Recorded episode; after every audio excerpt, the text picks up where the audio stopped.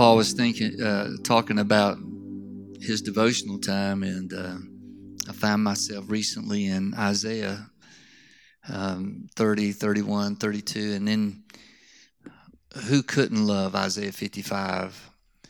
My thoughts are not your thoughts. My ways are not your ways. Anybody can say a, a really big amen to that. Yeah. And I want to say, that's for sure. but he's telling us that so that we will appeal to him, that we would trust in him to give us the direction we need. But and then 56, anyone thirsty, let them come and drink. And uh, he talks about buying something without money. I still haven't figured that out, but I think there's probably a message in that. So, uh, what a great week of fasting and prayer. Um, I hope you found some things to let go of and replace it with a more concentrated time with the Lord. Um, the morning prayer time has been rich here. Uh, church is opened at five o'clock, and evening time, Brad's been kind of c- conducting that. So uh, it's just having the sanctuary. We got. I want to tell you something. I probably need to lock the door sometimes when I'm in here because people come in and think I've lost my mind, but. I just have a good time when I'm in here. Just when I'm by myself, I have to remember somebody might be coming in here behind me. But uh, I, I think the most pressing thing that we should be praying about so what should we be focusing on? I think we need to really press into the, the throne of god on behalf of lost people you remember that passage in romans where paul said my heart's desire and prayer to god is that Israel be saved. And and you really think, well, yeah, I want I want people I know to be saved. But he takes that to a whole different level. Do you remember how he followed up with that? He said, I would, would I would myself be accursed if that could happen. I'd give up my spot for them to get in. I don't I haven't gotten to that point and I can pray that prayer. but that showed you the depth of his burden for Israel. He said, My heart's desire, my prayer to God, this is this is consume me for their salvation. I am consumed for their salvation. And that wasn't going to happen anyway. Paul might have said, you know, I, I would have, that, that's not the way the Lord works. It just showed that that's how passionate he was for them to come to the Lord. And I think God puts such a burden on our souls at times that we really get get serious about people that we know that are lost. And boy, we should get serious. Eternity. That's a long time. And I don't think we can understand the enormity of that word eternity because we're so time conscious. We, we got a watch, we got a phone, we got clocks at the house. How many times do you look at your phone to see what time, see your watch, what's time? I'm still old fashioned. I wear a watch and I look at my watch. We're just time conscious, and it's hard for us to think about something that's timeless. Uh, Randy Alcorn, and, and I've mentioned this book before, but uh, you can get this book fairly reasonable. Just pull it up. It's a used book, Heaven, Randy Alcorn. It is the most thorough book that you can find on heaven. There's everybody that reads him, even scholars that read him, says that's the guy that has spent incredible amount of time exhausting what the Bible has to say about heaven. And you'll be surprised at some of the things you read, like, is that in there? And you go, and yes, that's in there. He describes that when every person, every person dies, there is a judgment immediate, an immediate judgment. And he calls it the judgment of faith. It's not the judgment seat of Christ, that is the examination of believers' lives. This is not whether you get in or not. This is what you did for the Lord the people of God, the believers, the body of Christ are going to be, each of us is going to give an account of our lives. And, and that Bema seat is a reward. It was reward. And he said there is loss sometimes because everything we did is going to be wood, hay, stubble, or gold or precious stones. So there's going to be things that's going to be burned up. Hopefully there's some things that are going to be turning out to be gold and precious to the Lord. So at, at, at the he says at the very moment, at the moment that a person dies, they enter into a, a judgment of faith and those who have faith in Christ, those who are believers, enter into heaven, and all others enter into hell. Everyone else enters immediately into hell. Now he he also says that both of those are intermediary. There's an intermediate heaven that is not the permanent heaven. In fact, it's not the heaven that we will be there very long.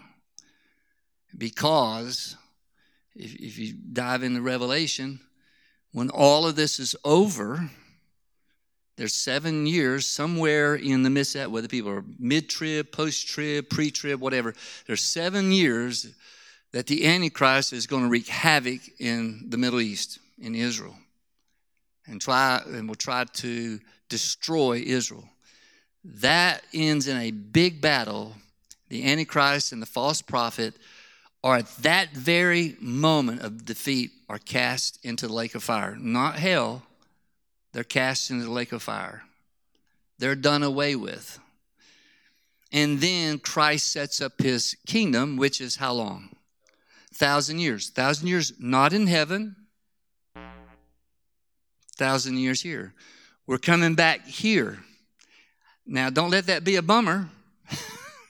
Because you might want to say, I don't want to come back here. I'm tired of here. I want to be there. That sounds really good being there. Well, going to sound really good when you think about it when we come back here.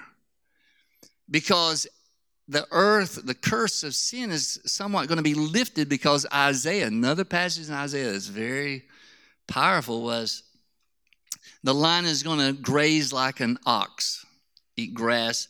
A child can play over the a place of a poisonous snake, and the snake doesn't have any intention of harming the child. Not going to happen.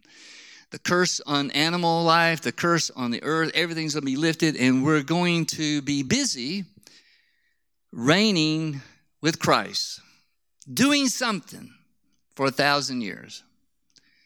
Now, if that disappoints you that you're just in heaven for a little while, I'm sorry to break that to you. So here we are, the place we arrive not long after we're in heaven. You know, we come back here for a thousand years, and when that is over, and, and when it culminates, it culminates like this uh, Satan during those thousand years is going to be locked up in a pit, and so th- there's not going to be any influence by him for a thousand years. And he's going to be turned loose and the people that survive the tribulation that are still here when Christ sets up his kingdom, they said that if you die at the age of 90, you'd consider dying young. So even this uh, aging thing is going to be changed, where the population, the, repop- the earth is going to be repopulated. And then when Satan is released, this is all in the Bible. I'm not making this up. Believe me, it's in Revelation. He goes out and he and he really orchestrates a revolt against Jesus in the kingdom the capital in Jerusalem where Jesus reigns from, he's going to organize a revolt. And when that revolt is put down, the white throne judgment takes place. And that's when the wicked dead are raised, and Satan and the wicked dead and hell are cast into the lake of fire. That lets you know that hell is not the permanent place, it's a temporary place, it's an intermediate place. Just like heaven to us right now, we think that's going to be permanent. That's all going to change. There's going to be a new heaven and a new earth. Now, I don't want to spend too much time on this because you know you can read Revelation. It's it's, it's really a great book to read. And if you read it along with Daniel, just in Matthew chapter 24, if you read those three and kind of layer them together, it really helps explain what's going on. Um, but I want I want to get back to this idea that I think I think we need to be more serious about the lost because at the moment of death there's that judgment of faith. And who do we know that we're not sure about? And who do we think are just, they seem like they're going to get, that they're in? Because they've been to church, they say the right thing, they believe in God. But remember what James 2 says? It says, You believe in God, that's really good.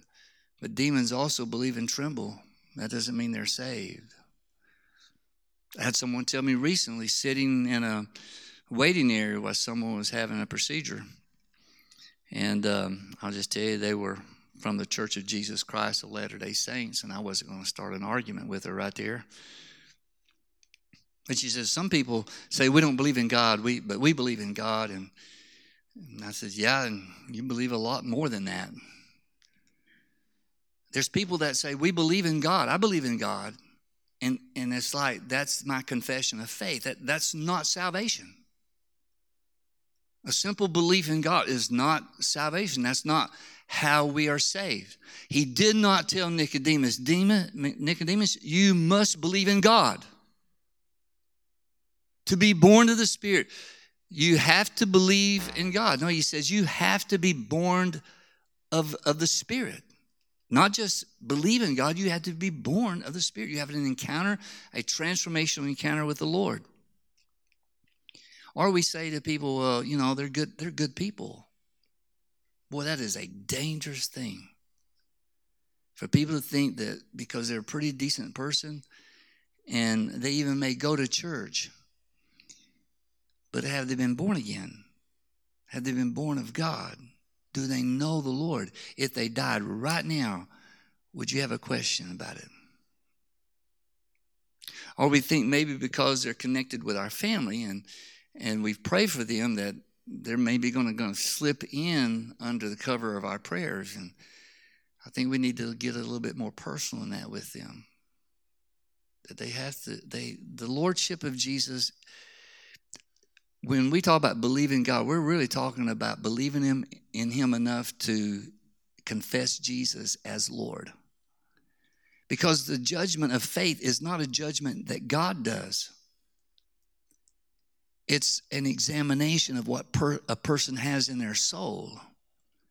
It is a judgment they bring, it's a judgment we bring on ourselves, whether we confess the Lord and accept his lordship, or whether we're we're incorporating the Lord and good works or the Lord and other things.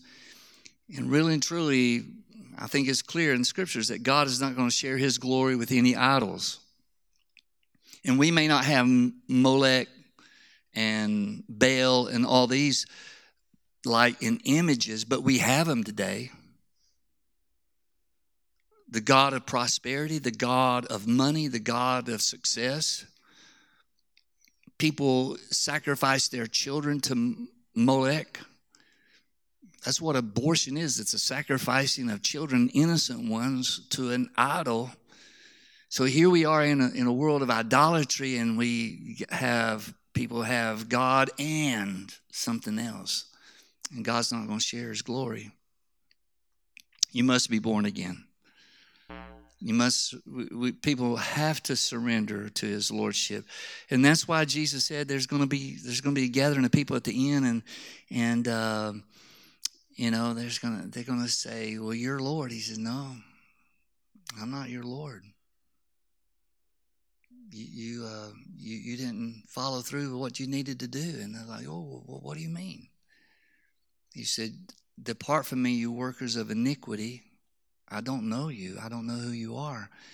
And these were people that were saying, Hey, man, we preached. We had people healed. We, we did stuff.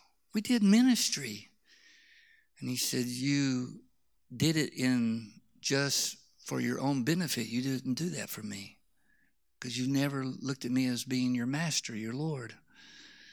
Boy, at that very moment, isn't that a kind of a frightening moment? But yet, time and time again, when the people of God, when they get to that point, there just seems to be utter and complete peace for people who are ready and they know they're coming to meet the Lord. There's no stress on them. I want to take you to uh, to something about D.L. Moody. I want to share some things, and um, I was telling, I was showing this to someone earlier. This is a, uh, a biography of D.L. Moody, and this book was published in 1900. It's 120 years old. And William Moody wrote this about his dad one year after his dad passed away. I found it, and they said it was in poor condition, but it's in good condition to be over 100 years of age. I want to share with you some things about D.L. Moody. He was a contemporary with Charles Haddon Spurgeon, the prince of preachers in London, packed out Metropolitan Baptist Church. It's just, it's unreal what Spurgeon, the, the crowds that came to hear Spurgeon. Some people said, I just came here to hear that man pray. Isn't that something? To, he, he was just in a class by himself, but he loved Moody, and Moody was just the opposite. Moody was uh, not well educated. People made fun of his grammar, people made fun of his word selection, but he was passionate for people, passionate for the lost, and would pack out you know, it, it, was like two extremes. This guy was really intelligent. He's a master of the English language. And here's this guy that's struggling, but he's up here preaching with passion. And both of them are leading people to the Lord by the droves. And he preached for Spurgeon. They became so close. Spurgeon died in 1892. Moody died in 1899, seven years later. They were contemporaries, the same age. Susannah Spurgeon, Spurgeon's wife, gave D.L. Moody her husband's Bible. Now that tells you how he ranked with them. D.L. Moody had three children his wife, Emma, and he had three children, and they had a daughter, Emma, had a son named William, and had a, another son, Paul Dwight. Um, Emma married Arthur Fitt, and they had one daughter, and they named her Emma. they were not letting go of Emma. Emma had Emma, and Emma had Emma.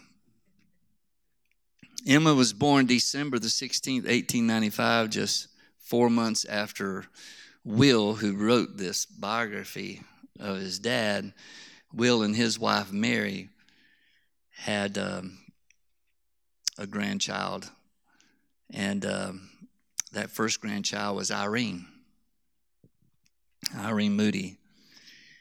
Um, I'm going to say more about this in a little bit, but let me give you a little bit of background to Moody's parents. His dad died in in his 40s, so his they were kids when you know they were they had nine kids and he died. The, the father and the husband died in his 40s. So the mother, Betsy, lived to be 91.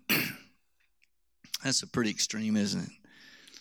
And uh, her and her son, DL, share the same birthday, February the 5th.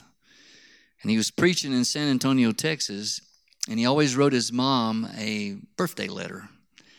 And this is what he wrote to her just a few days before her 91st birthday. He says, By the time this letter gets to you, you will have entered your 91st year.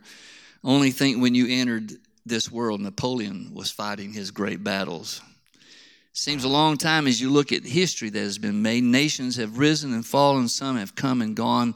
Yet you live and have all your faculties and good health. You have much to praise God for, and all your children rejoice to think you have been spared to us so long.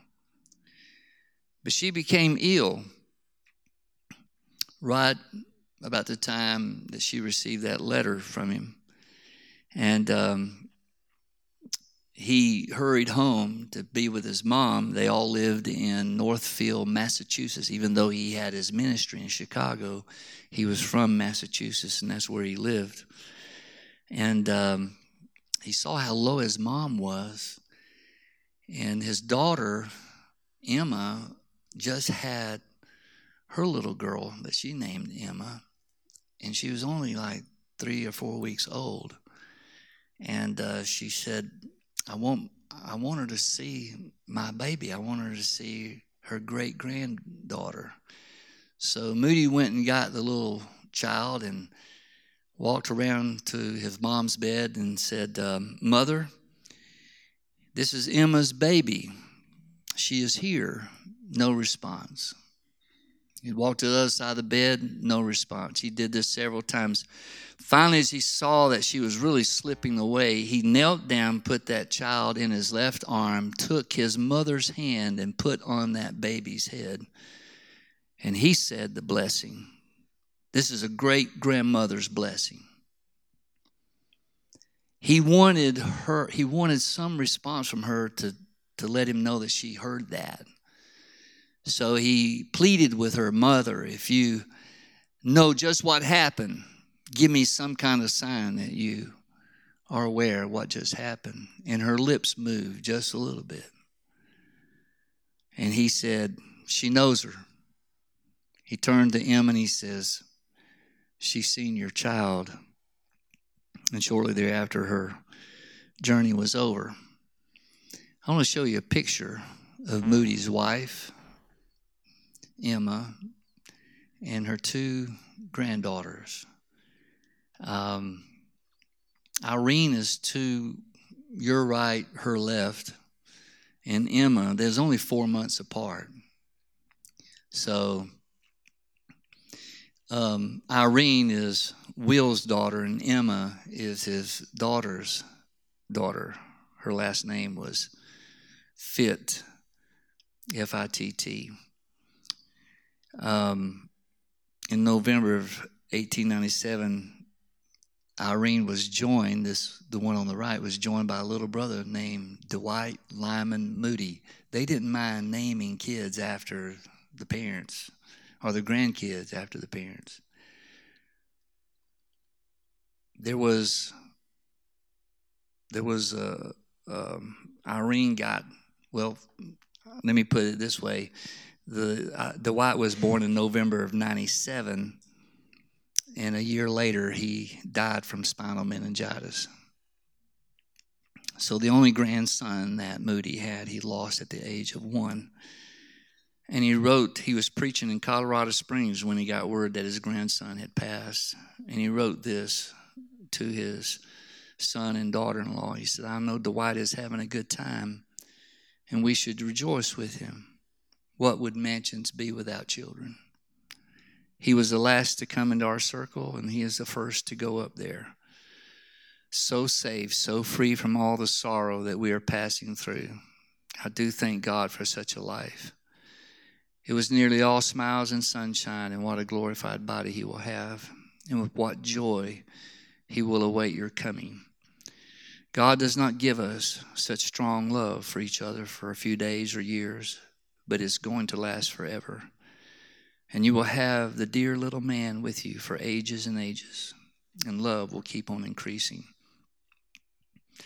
What's really sad is just shortly after that, the little girl to your right, Irene, came down with pneumonia.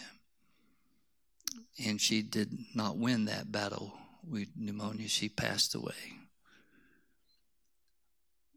Again, Moody's pen expresses his pain when he wrote, Irene has finished her course. Her work was well wrought on earth. She had accomplished more than any in their three score and ten.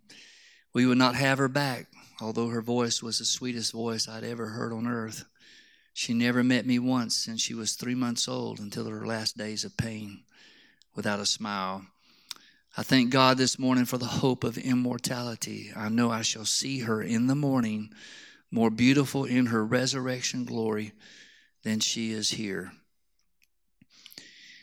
Shortly thereafter, November 13th, 1899, a fourth grandchild arrives, arrived, Mary Whittle Moody. And he was preaching in Kansas City shortly, just right, I think the same time that he had that fourth grandchild to arrive. And Moody became sick. He looked pale, and his choir director, C.C. Case, he always had a choir director, Ira Sankey. Moody believed, Moody believed in two things for his conferences and outreach. One, they'd get there early and they'd have a lot of prayer. And two, he always had a good choir director. They wanted, he wanted some singing, and then he preached and gave altar calls. That's how it worked. Prayer, singing, give altar calls. That's pretty good. It's pretty good. We, we would do to emphasize that. So the choir director looked at him and says, "You you feel okay?" Uh, he said, "Well, I didn't sleep well last night." And he pressed him and he said, um, "What's going on?" He said, "Well, I've been having some chest pains and didn't want to tell my family. wouldn't let me come if I told them I'm not feeling good." And and as the conference went on in Kansas City, he kept preaching, but he got weaker and weaker, and finally he had to leave. And um, so he boarded a train in Kansas City heading to Massachusetts.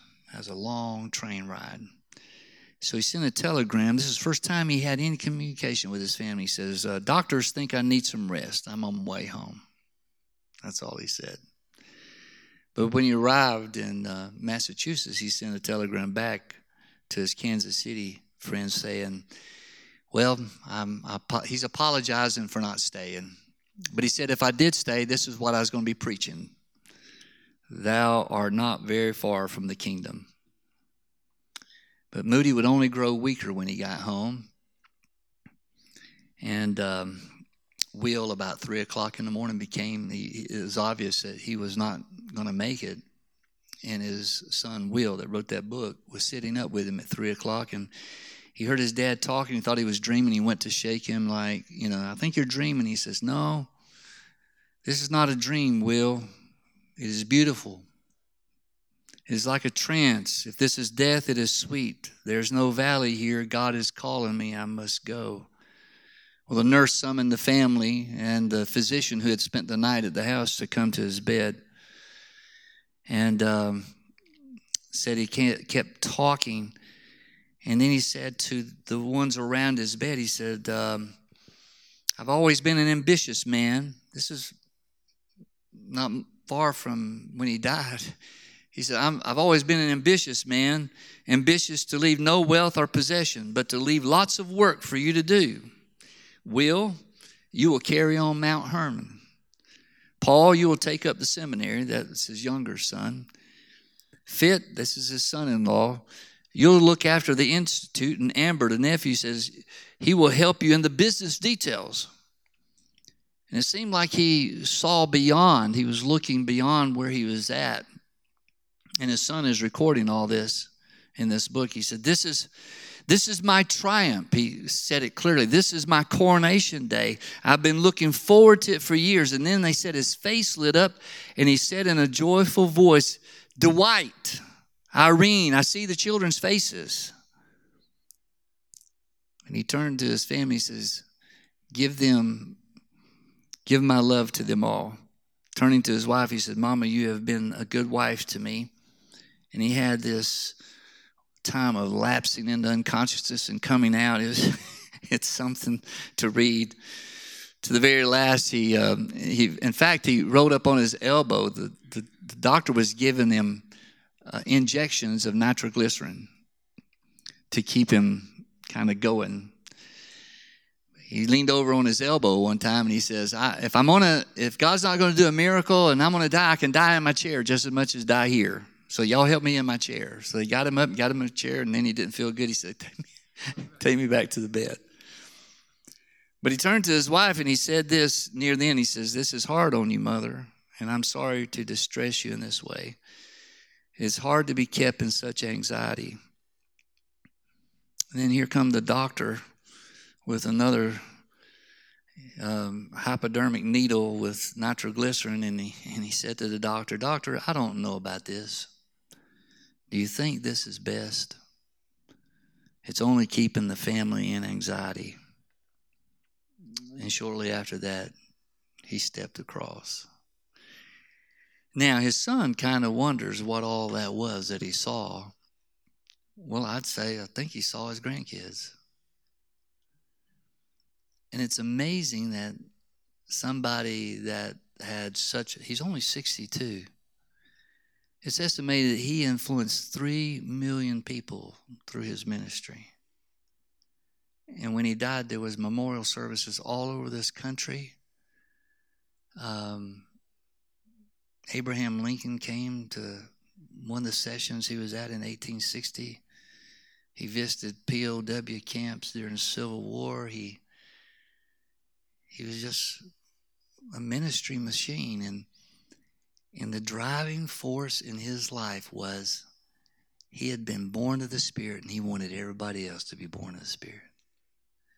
He's the guy that I've heard you've heard me talk about that his Sunday school teacher went to his uncle's shoe store and in the stock room led this rambunctious teenager to Jesus. And then it was on.